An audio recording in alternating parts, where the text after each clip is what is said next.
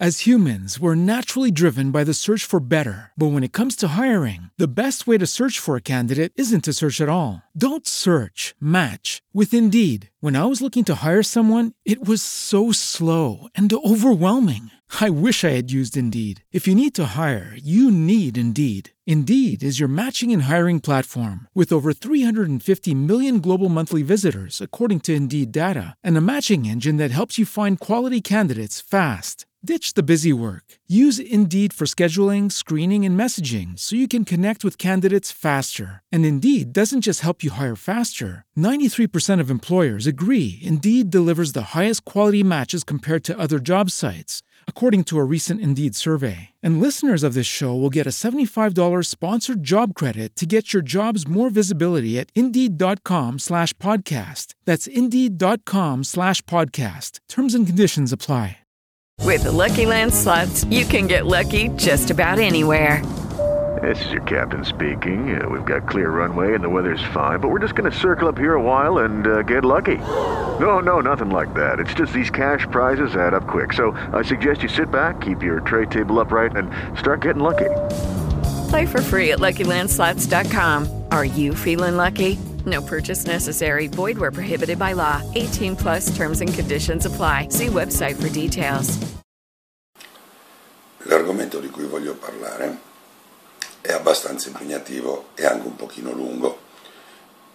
Non so se riusciremo a farlo stare in un'unica puntata, però è sicuramente di stagione, perché in un momento in cui c'è così caldo, andiamo con l'immaginazione, con la memoria e col pensiero a una terra fresca, molto fresca, la Siberia. Perché la colonizzazione della Siberia, cioè il fatto che l'uomo, l'uomo bianco, noi, siamo andati in quel territorio, l'abbiamo conosciuto, esplorato e alla fine conquistato e attualmente abitato, ha rappresentato un'epopea, a mio avviso, almeno pari, ma probabilmente superiore per impegno, per difficoltà e per avventure che ne sono seguite, alla ben più nota conquista dell'Ouest nel continente americano. Per iniziare a parlarne, però prima dobbiamo un attimo fare mente locale, chiudere gli occhi e tenere sempre nella mente l'immagine di questa grande regione. È una grande regione che addirittura poi ci pare ancora più grande perché siamo tutti abituati da, da, da secoli ormai a vedere le immagini delle proiezioni del mercatore, nelle quali le terre oltre il circolo polare appaiono esageratamente, smisuratamente grandi e quindi questo gran trapezzoide che eh, rappresenterebbe la Siberia. In realtà non è così, in realtà da una proiezione azimutale la Siberia si vede in una sua forma come quella di un bananone che va dagli Urali fino allo stretto di Bering e non è nella sua parte centrale acuminata come nella cartografia più corrente, ma al contrario la sua costa settentrionale è concava con la concavità rivolta verso il polo. E comunque di gran lunga la regione più grande del mondo. Due volte e mezzo gli Stati Uniti, insomma, queste le dimensioni. È solcata da grandi fiumi, partendo da occidente, dopo gli Urali, il primo lo Yenisei, poi la Lena, poi l'Ob, poi nell'estremo oriente la Colima, tutti fiumi grandi che vanno a sfociare nel mar glaciale. Nella regione orientale poi un fiume corre in direzione ovest-est, sfocia nel Pacifico ed è il fiume Amur che segna attuali, parte degli attuali confini della, uh, della Russia, della Siberia russa. E questi sono questi fiumi, questi mari che la circondano e eh, i monti di cui è composta gli altopiani, le montagne, i bassopiani e le steppe che la compongono sono stati esplorati a partire dal 1581 da parte russa, perché in origine tutta la fascia meridionale della Siberia è una fascia desertico, stepposa e arida che parte dalla Manciuria attraverso la Mongolia, attraverso il Turkestan e, e attualmente Kazakistan, arriva fino al Caspio,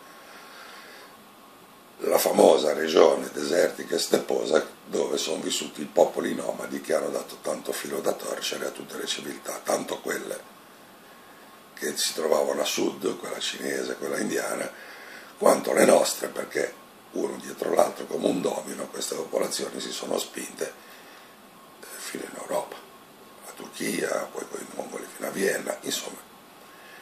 Ma al, al nord di queste terre già difficili per, per loro conto, al nord, nel gelo e nel deserto, questi popoli non si spingevano e quindi queste terre erano ignote, non si sapeva nemmeno quanto fossero grandi, se ci fosse il mare o seppure la Terra continuasse anche oltre il polo, quando già si sapeva bene la rotondità della Terra, l'esistenza del continente americano, ma cosa ci fosse là sulla calotta, se fosse terra, acqua, ghiaccio, non si sapeva esattamente. E quindi nel 1581 incominciano le spedizioni e incominciano naturalmente da parte della Russia, che esisteva non da tanto tempo, da poco, da un paio di secoli. Il principato di Mosca lo zar era diventato un paese, un, un regno importante, grande e importante. E proprio per questo incomincia questa operazione.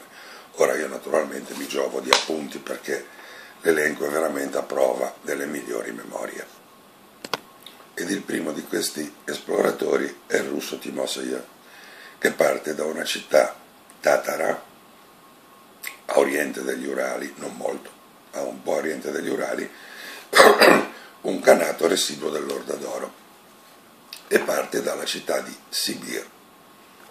Da lì il nome ha dato tutta la sconfinata regione che si è andata scoprendo. Poco dopo, nel 1594, spedizioni degli olandesi, Barents, che scopre la nuova Zemblia nel nord, l'isola, la grande isola, e di un certo Nai, che raggiunge il mar di Cara, e la costa dei Samoiedi, in pratica è il primo che percorre, che dimostra l'esistenza di un passaggio a nord-est. 1607-1710 invece è la volta di Hudson che viaggia verso il polo su incarico della compagnia moscovita. La compagnia moscovita è stata la prima società che si è formata a metà del Cinquecento per il commercio, sostanzialmente gestiva il commercio con l'Inghilterra e finanzia le esplorazioni sia del, dei famosissimi Hudson e Baffin, che poi daranno il nome a quelle regioni, golfi, isole, mari del, del Nord America. Seguono nel 1627 spedizioni russe per studiare e esplorare il fiume Lena e viene fondata la città di Krasnoyarsk nella Siberia meridionale, vicino nei pressi del lago Baikal. Poi i russi si spingono più a est ancora e fondano Yakutsk sull'alto corso della Lena, proprio nel cuore della Siberia orientale. Nel 1635 il cosacco Moskvitin raggiunge il displuvio, cioè lo spartiacque, nell'estremo oriente tra il Mar Glaciale e l'Oceano Pacifico e dà il nome al Mar di, Otto, di Okhotsk, che è quel mare compreso tra la Kamchatka e le isole Kurili e il Giappone. Nel 1639 Postnik stila la prima mappa dei fiumi della Siberia settentrionale e il cosacco Busa, partendo dallo Yenisei, raggiunge le foci della Lena. Le foci del fiume Lena, che di suo è un grande, molto, è uno tra i maggiori fiumi del mondo. Queste foci sono un delta perso fra i ghiacci naturalmente, quasi inaccessibile, impaludato, un inferno da attraversare, ma questo delta è più grande del delta del Nilo. Questo cosacco sverna sulla costa e ritorna indietro verso l'entroterra, scendendo il fiume, risalendo il fiume, portando un copioso bottino di ricche pellicce. La cosa ingolosisce, ingolosisce sempre di più. Un altro cosacco, Stadukin, raggiunge il fiume Colima, il più orientale, e vi fonda uno strog, un fortino, tipo quelli del Far West, beh, una cosa così, il legno non mancava. E siamo a un passo dalla Kamchatka. Costui riporta le voci sentite dagli indigeni che parlano di grandi fiumi che si gettano nel mar glaciale, e questo va bene, i grandi fiumi in effetti sono stati trovati, e parlano di una grandissima isola che si intravede quando il cielo è terso, quindi di rado, e che riempie l'orizzonte. Lui riporta queste voci, ma non gli danno molto credito. Peccato, perché quella era l'America. 1644-46. Poi Yarkov esplora il fiume Amur e siamo arrivati alla parte meridionale della Siberia orientale, quasi completa eh, l'esame. E impiega tre anni.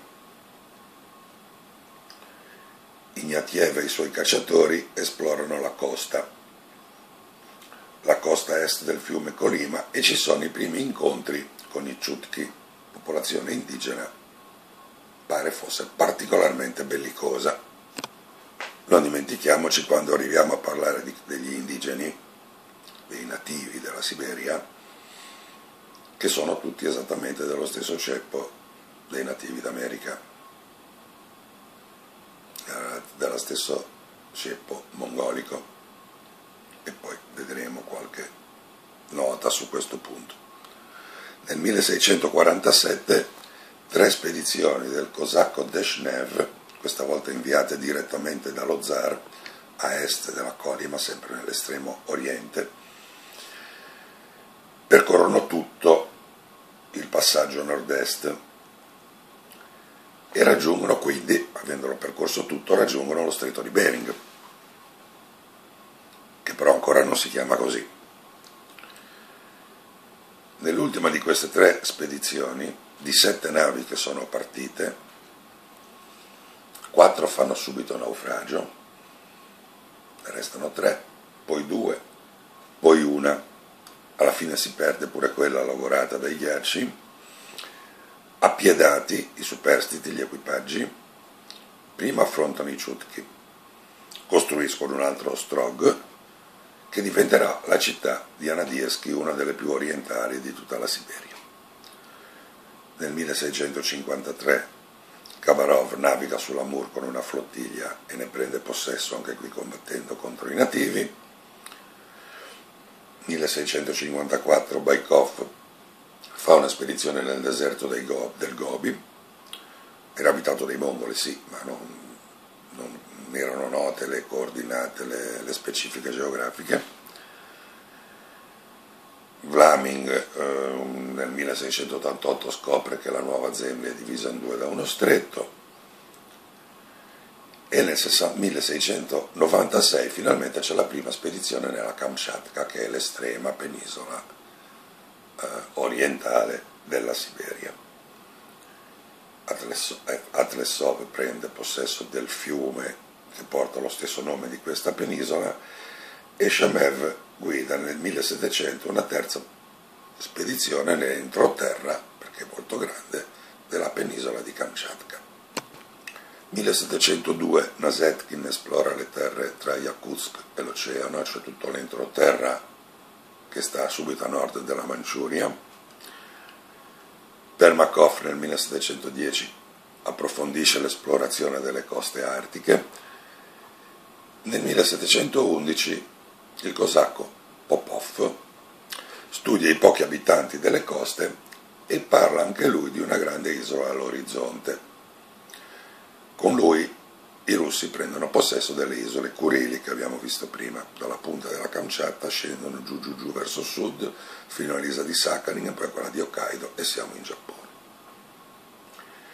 Finalmente nel 1728 è il turno del danese Bering al servizio diretto dello zar.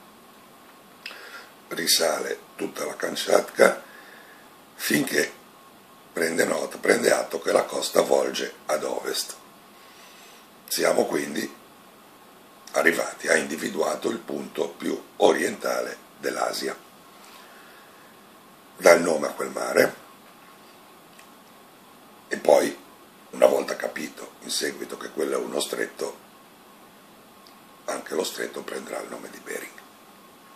Nel 1731 Pavlutsky esplora il paese dei Chutki, il cosacco Kruipshev naviga nel mare di Bering e finalmente individua l'America, capisce che quella è l'America, che quello è uno stretto e assegna meritatamente il nome a Bering. Nel 1734 c'è la spedizione forse più importante, una spedizione soprattutto scientifica di un certo Gmelin. Questo studia la flora siberiana, determina le altitudini, annota le temperature, segna tutta l'idrografia, dimostra l'altitudine negativa del Mar Caspio e soprattutto riconosce l'esistenza di una sostanza nuova e sconosciuta, il permafrost. Nella sua relazione distingue la Siberia in due parti diverse, quella occidentale e quella orientale, a dividerle il primo dei suoi fiumi, lo Yenisei. Nella sua parte orientale descrive la Siberia raggiunge quote più elevate, ci sono montagne, ci sono altopiani, i laghi e i fiumi sono di acqua dolce e la flora è esotica. Tra parentesi, laghi, laghi di acqua dolce, tra i laghi di acqua dolce, i fiumi li abbiamo già visti, sono tra i più grandi fiumi del mondo, ma c'è anche il lago di acqua dolce più grande del mondo, che contiene la più grande quantità di acqua dolce al mondo e raggiunge una profondità esagerata, mi pare sfiori 2000 metri, non lo butto lì, non mi ricordo, ma qualcosa del genere, è il lago Baikal un lago di faglia. Invece nella parte, continua la descrizione, nella, parte, nella sua parte occidentale, quella a occidente del fiume Yenisei, la Siberia, la Siberia è un bassopiano, fa parte del bassopiano iraniano caucasico dove i fiumi convergono in laghi senza emissari, laghi che si riempono fino tanto che l'entrata di acqua non viene bilanciata dall'evaporazione. Quindi le acque sono salmastre le steppe, e le steppe sono aride, la flora è simile a quella appunto delle steppe nel basso corso del Volga. E considera quest'ultima parte, questa parte occidentale della Siberia, lui la, la, la considera ancora parte dell'Europa. Nel decennio tra il 1734 e il 1743 la zarina Anna finanzia numerose spedizioni per stabilire un, un percorso utile tra i grandi fiumi e la parte più orientale, cioè la Kamchatka. Queste sono alcune. Nel 1734 Pavlov da Arcangelo nel Mar Bianco, che è l'ultimo porto che non ghiaccia mai, perché raggiunto dall'ultimo lembo della corrente del Golfo, d'Arcangelo giunge al Mar di Cara, davanti alla costa dei Samoiedi, alla latitudine di 73 gradi nord. Nel 1735 Promsheyev, tornando a ovest dalla Lena, giunge alla latitudine di 77 gradi e mezzo e muore di scorbuto, come pure sua moglie. Nello stesso anno un certo Lasinius comanda una spedizione verso est. Durante l'inverno di questa spedizione muoiono in 37 su 52. E Ouzin cartografa, finalmente che non era ancora stato fatto, cartografa il fiume Ob. Nel 1740 Laptev scopre le isole degli orsi e dà il nome a quel mare, però non riesce a navigare oltre. Prosegue a piedi finché può. Nello stesso anno Sherkif percorre centinaia di chilometri su slitte trainate da cani per cartografare tutto l'interno di quella regione. Nel 1742 Celiuskin, con 15 slitte trainate da cani, raggiunge il capo nord-est a 77 gradi e 34 primi nord. Appiedato, viene soccorso dall'Apter, di cui abbiamo parlato prima, reduce dal capo nord-ovest a soli 75 gradi e 36 primi nord. Nel 1741-42 è l'anno di Bering e di Shirikov, che esplorano la costa nord-occidentale dell'America, cioè l'Alaska. Bering scopre le isole Aleutine e muore di scorbuto, come molti altri. Importantissima la relazione di viaggio che fa l'astronomo Le Croyer, che fa naufragio ripara con l'equipaggio su una barca di fortuna costruita coi relitti, naufraga nuovamente, riesce a consegnare la sua relazione e poi muore pure lui di scorbuto. Shirikov invece volge a sud dall'Alaska. Ma due spedizioni che ha inviato a terra non fanno ritorno. Di 60 uomini, 21 muoiono di scorbuto, lui compreso. Nello stesso anno Novotsikov porta a termine l'esplorazione delle isole Aleutine, anche non l'ho detto, ma sono quella corona di isole che dalla Kamchatka con un arco arrivano fino in Alaska. Nel 1750 dei, mercati, dei mercanti di Okhotsk si insediano nelle isole Aleutine. Nel 1770 il mercante Liakov scopre l'isola della Nuova Siberia. Nel 1799 nasce la compagnia russo-americana e l'impero russo prende possesso dell'Alaska. Nel 1803 partono due navi dello zar Alessandro I. Krusenstern esplora le coste occidentali americane scendendo fino a San Francisco e Lusiansky esplora le isole Kurili e Sakhalin arrivando fino in Giappone. Infine, verso il 1860, quegli anni lì, lo zar perde interesse per quella parte di mondo troppo, troppo lontana, francamente troppo lontana, e la vende per 6 milioni di dollari, mi pare, agli Stati Uniti d'America.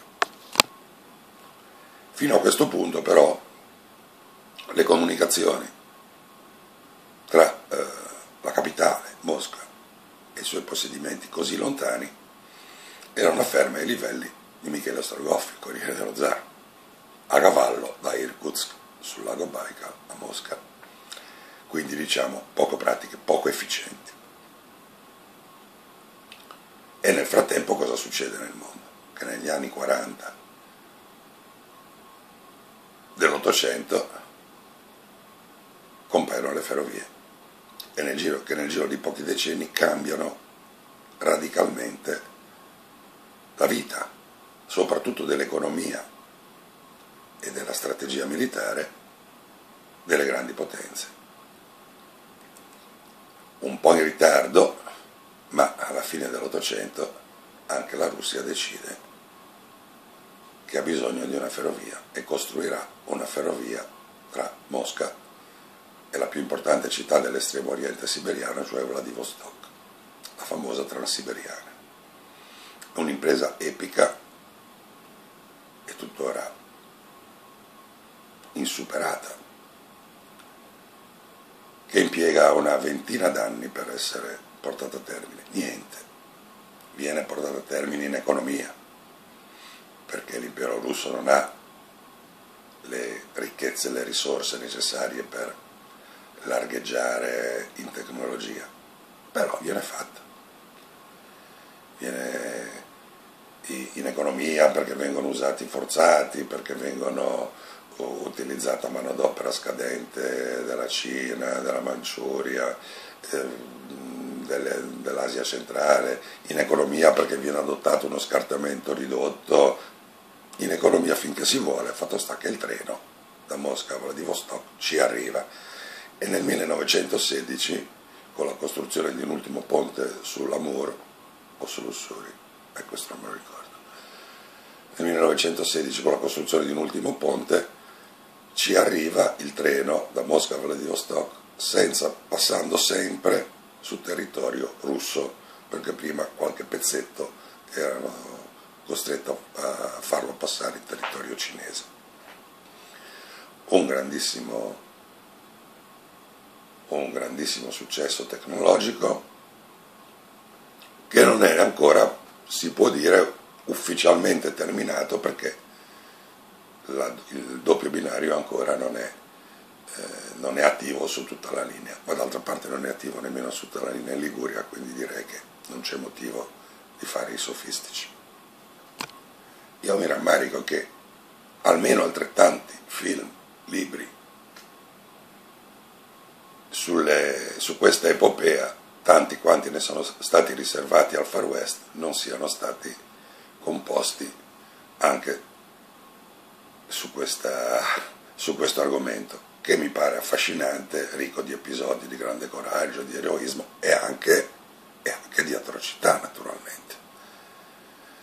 Non soltanto per i morti nella costruzione, per i morti di scorbuto, di malattia, assideramento, perduti nel nulla, nelle nebbie nei ghiacci, o messi nel pentolone dai selvaggi dai selvaggi nordici, ma eh, anche, per, anche, perché vi sono stati episodi di accanimento contro, contro i nativi, per esempio gli Aleuti, abitanti delle isole Aleutine, e beh diciamo che sono stati spazzati via perché si opponevano in modo, come dire, risoluto al dominio dei russi. Se mi posso permettere un paragone, questo tipo di atrocità e di, e di, di crudeltà non ha mai raggiunto il livello del genocidio deliberato. deliberato. Come non è stato raggiunto il genocidio deliberato, per esempio, nei confronti dei nativi del, Sud America, del centro del Sud America, i colonizzatori spagnoli e portoghesi, che sono stati feroci, non, per carità non hanno avuto il minimo senso di, di, misura e di colpa, ma l'obiettivo di sterminare i nativi non ce l'hanno mai avuto, perché a loro semmai interessava averceli e farli lavorare per loro. E quando non sono stati a sufficienza, anzi, hanno incominciato a importare lavoratori dall'Africa, forzati, per carità. E questo più o meno è stato vero anche nel Nord America, fino ai primi dell'Ottocento fra la corsa all'est, la corsa all'oro, la, mm, la corsa delle ferrovie, in, a un certo punto in Nord America per i nativi è stato il vero e proprio sterminio. Perché all'inizio, quando gli europei sono arrivati in America, c'è stato un equo scambio di malattie, vaiolo a loro, la sifilide a noi. E vabbè, nessuno l'aveva previsto. Ma quando dalla metà dell'Ottocento. Il vaiolo è stato inoculato apposta nelle riserve indiane, alle quali è stato negato, sottratto il cibo, sterminati i bisonti gratuitamente, che non davano nessun fastidio, a parte dare un po' di fastidio ai treni, ma sarebbero bastati dei recinti. E beh, lì di genocidio si è trattato e di questo ancora non si è scusato nessuno. I tedeschi, i dirigenti, della Germania vanno in giro tutti gli anni a inginocchiarsi, a chiedere perdono per gli olocausti, eh, per le stragi, per i massacri della seconda guerra mondiale. Io, un presidente americano che sia andato in giro a chiedere scusa per il massacro di Wounded io non l'ho ancora sentito.